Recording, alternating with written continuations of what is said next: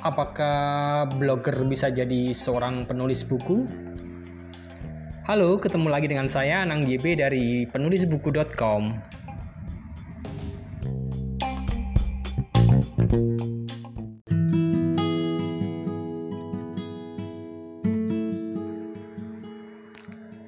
Halo, Anda seorang blogger kah?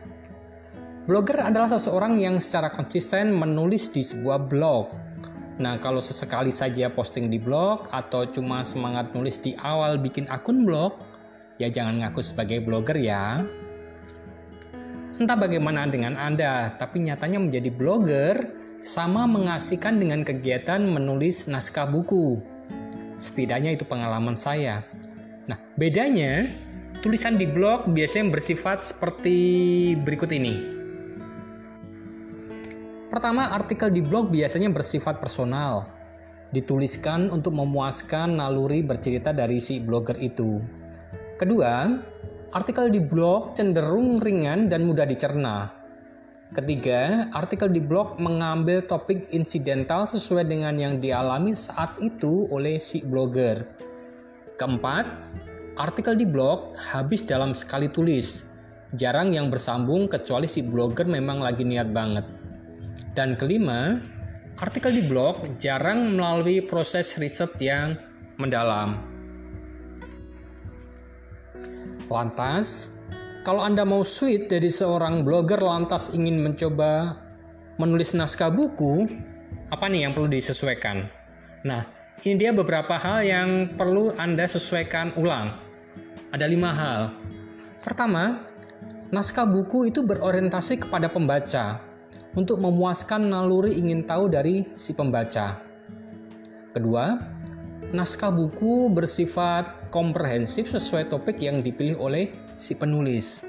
Ketiga, naskah buku mengambil topik sesuai pilihan yang dipertimbangkan secara matang sesuai dengan tren topik dan aktualitas topik yang sekiranya punya daya pikat dan ada pembelinya. Keempat, naskah buku harus panjang Ideal minimal mulai dari 80 halaman hingga ya 200-an halaman lah. Kelima, naskah buku wajib melalui proses riset, pemakaian referensi yang terpercaya dan tentu saja penyuntingan yang baik. Jadi seberapa susah untuk seorang blogger masuk ke dunia penulisan naskah buku? Cek uh, sambungan berikut ini ya.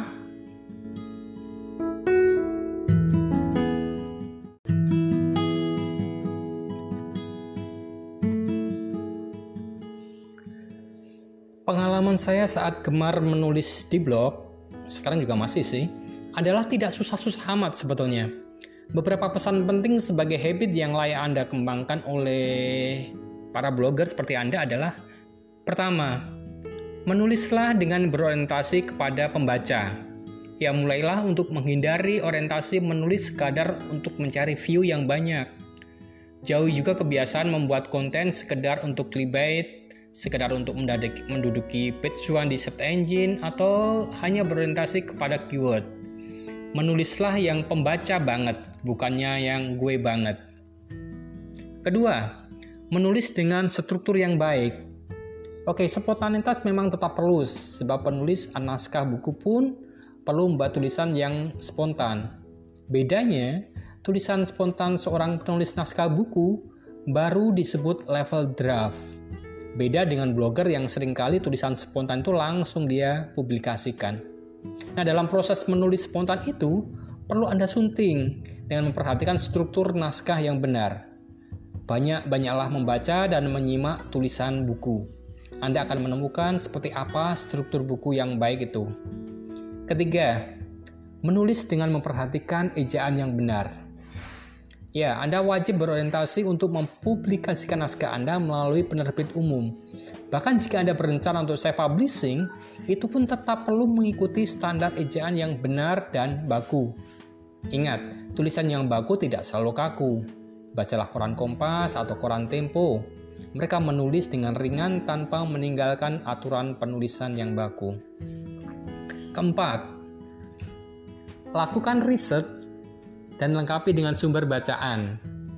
Spontanitas penulis yang menjadi kebiasaan Anda saat menjadi blogger juga wajib dikendalikan dengan mencari rujukan yang pasti, entah melalui buku maupun jurnal online. Saya tidak menganjurkan Anda untuk mengutip dan mencari referensi artikel dari situs-situs yang sembarangan, meski itu sudah menjadi penyakit dalam tanda kutip para penulis, ya blogger maupun penulis buku. Namun hindari kebiasaan itu. Bahkan mengutip dari Wikipedia pun tidak saya sarankan secara instan, sebab Wikipedia pun adalah artikel turunan dari sumber-sumber lain. Selalu lacak informasi dari buku terpercaya atau situs terpercaya dan memiliki kredibilitas institusi. Kelima, pilih topik tulisan sesuai minat penerbit. Setiap zaman selalu ada tren. Mengikut tren tidaklah haram. Ketika tren perbukuan adalah tema-tema cepat kaya dengan modal sedikit, dan Anda memiliki pengalaman seperti itu, kenapa tidak Anda tulis? Atau ketika buku-buku rohani populer sedang banyak diminati, cobalah menulis tema-tema itu sesuai kompetensi Anda.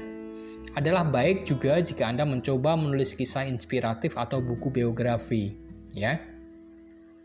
Keenam, terakhir, tetap ngeblok untuk konten naskah buku.